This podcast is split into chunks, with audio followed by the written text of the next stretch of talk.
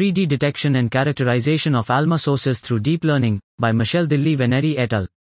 We present a deep learning DL pipeline developed for the detection and characterization of astronomical sources within simulated Atacama large millimeter submillimeter array ALMA data cubes.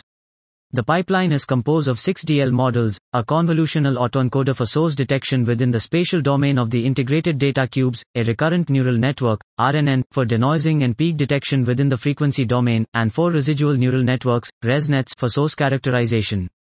The combination of spatial and frequency information improves completeness while decreasing spurious signal detection. To train and test the pipeline, we developed a simulation algorithm able to generate realistic ALMA observations, i.e. both sky model and dirty cubes.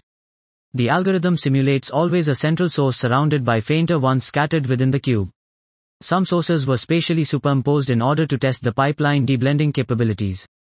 The detection performances of the pipeline were compared to those of other methods and significant improvements in performances were achieved.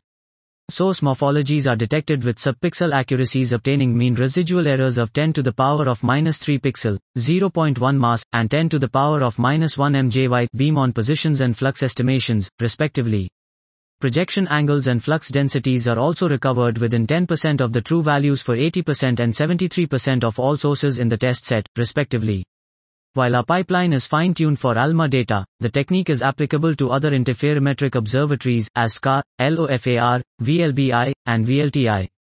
Dot. This was 3D detection and characterization of ALMA sources through deep learning by Michele Delli Veneri et al.